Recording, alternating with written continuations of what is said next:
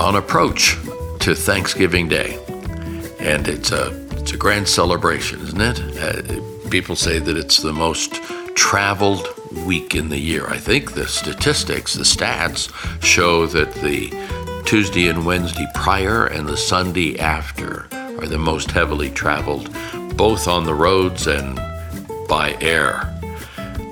I think Thanksgiving week is the is the funnest, if I can use that word, of the holiday season.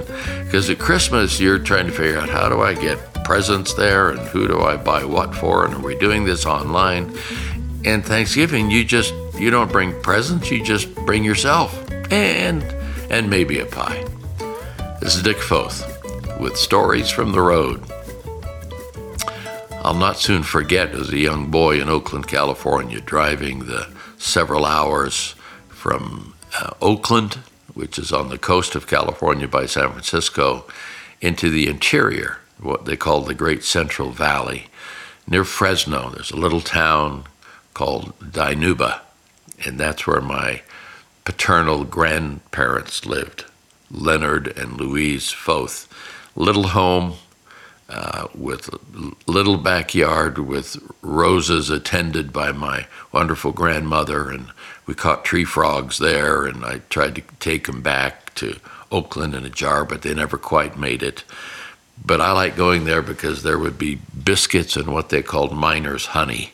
They had orange orchards around that area and my grandmother would make in the old ice cube trays before you had automatic ice dispensers. Some of you would remember ice cube trays.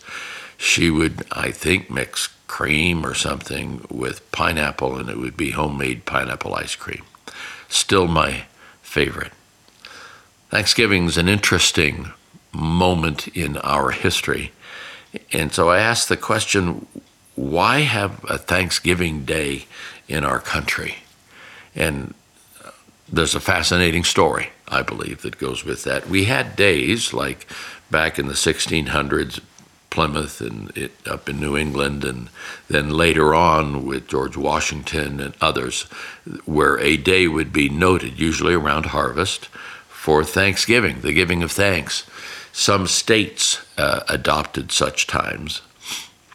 But September 28th, 1863, a 74 year old magazine editor by the name of Sarah Josepha Hale sent a letter to President Lincoln urging him to have the day, quote, have the day of our annual Thanksgiving made a national day and a fixed Union festival, an American custom and institution. Interestingly, Lincoln responded to Mrs. Hale's request, apparently, right away. Apparently, she had written other presidents with no response at all, or other people. The timing is stunning, actually. She wrote the letter September 28, 1863. Two and a half months earlier, first week of July, Gettysburg, Pennsylvania, that town that sits by car today, probably an hour and 15 minutes north northwest of Washington, D.C. One of the biggest battles of the Civil War, the turning point really, happened there outside Gettysburg. Confederate troops versus Union troops, 160,000 soldiers. And three days later, in that first week in July, there were 50,000 casualties more than 7,000 dead in three days of fighting.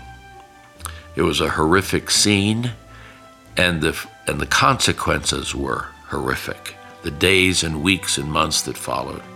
In the aftermath of the battle, Nurse Cornelia Hancock, a visiting nurse trying to help with the wounded, writes to her cousin that there are no words in the English language to express the sufferings I witnessed. The country is very beautiful, rolling, but contrasts to the awful smell of putrefaction. With that as a backdrop, 30 days after her letter, Lincoln, in October of 1863, wrote a proclamation of thanksgiving. So you have the sequence. First week in July, this horrific battle.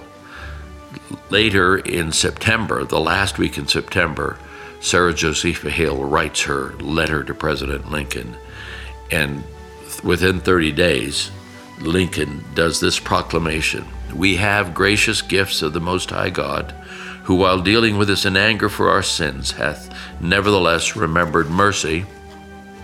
I do therefore invite my fellow citizens in every part of the United States, and also those who are at sea and those who are sojourning in foreign lands, to set apart and observe the last Thursday of November next as a day of thanksgiving and praise to our beneficent Father who dwelleth in the heavens. Back in July, Nurse Cornelia Hancock had written Gettysburg is one huge hospital. This is post battle. 21,000 wounded Union and Confederate soldiers were left on the battlefield. Hardly any painkillers. It's, she said, the stench of death lingered in the air for weeks. It could be smelled for miles one month after the proclamation, you have our first national Thanksgiving. Think about it. First week in July, horrific battle, stench of death lingering for weeks and months, if you will. September, a lady writes a letter to the president. October, the president makes a proclamation. And within a month of that, a family, pick any family in Gettysburg, sits down to a meal, thanking God for life, with quite possibly and probably the smell of death in the air. And I say, What is that about? Well, thanks are always needed. Thanks are easy if times are good, even more when times are hard, however. Thanksgiving swims upstream.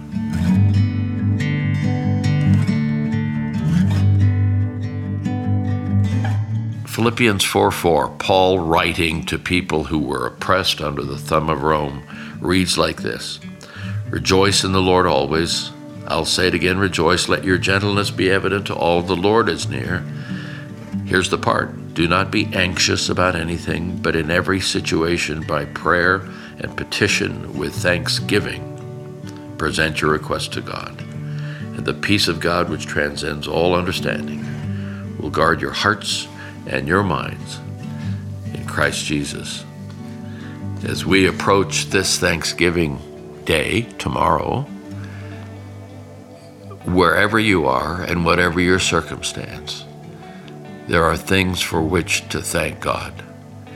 There's some horrific things going on in the world, other places, and we here in the United States are only touched by that in some small way, relatively speaking.